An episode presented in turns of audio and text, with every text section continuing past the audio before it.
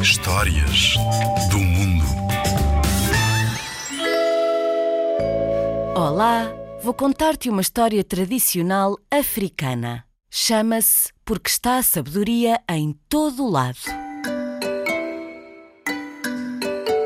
Há muito, muito tempo, Niame, o deus dos céus, deu a Anansi o aranhiço uma prenda fora do normal.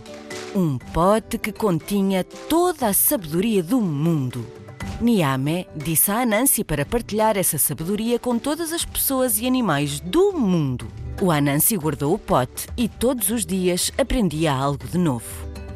Infelizmente, o aranhiço era muito egoísta e decidiu que não partilharia nada com ninguém. Agarrou no pote e decidiu escondê-lo. Hum, mas onde? Pensava ele. Andava à procura do sítio perfeito quando se deparou com uma árvore gigante e decidiu que o pote ficaria escondido no ramo mais alto dessa árvore. Amarrou o pote à barriga e começou a trepar pelo tronco, mas com muita, muita dificuldade, porque o pote estava sempre a bater contra a árvore e a magoar-lhe a barriga. O filho de Anansi estava a observá-lo do chão e disse-lhe: Pai, por que não amarras Assim já não te magoas. O aranhiço ouviu o filho e seguiu a sua sugestão. É claro que foi muito mais fácil subir até ao topo da árvore gigante. Mas quando lá chegou, Anansi estava muito zangado. De que me serve o pote da sabedoria se uma criança consegue pensar melhor do que eu?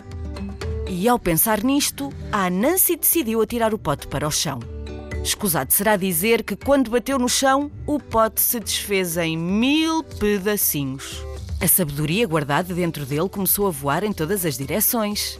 As pessoas e os animais do mundo começaram a encontrar pedaços de sabedoria por todo o lado e foram agarrando neles e levando para os seus amigos e familiares.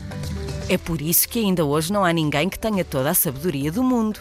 E por todo o planeta, as pessoas continuam a partilhar conhecimento, conversando e trocando ideias umas com as outras. A história que acabei de te contar chama-se Porque está a sabedoria em todo lado e é um conto tradicional africano.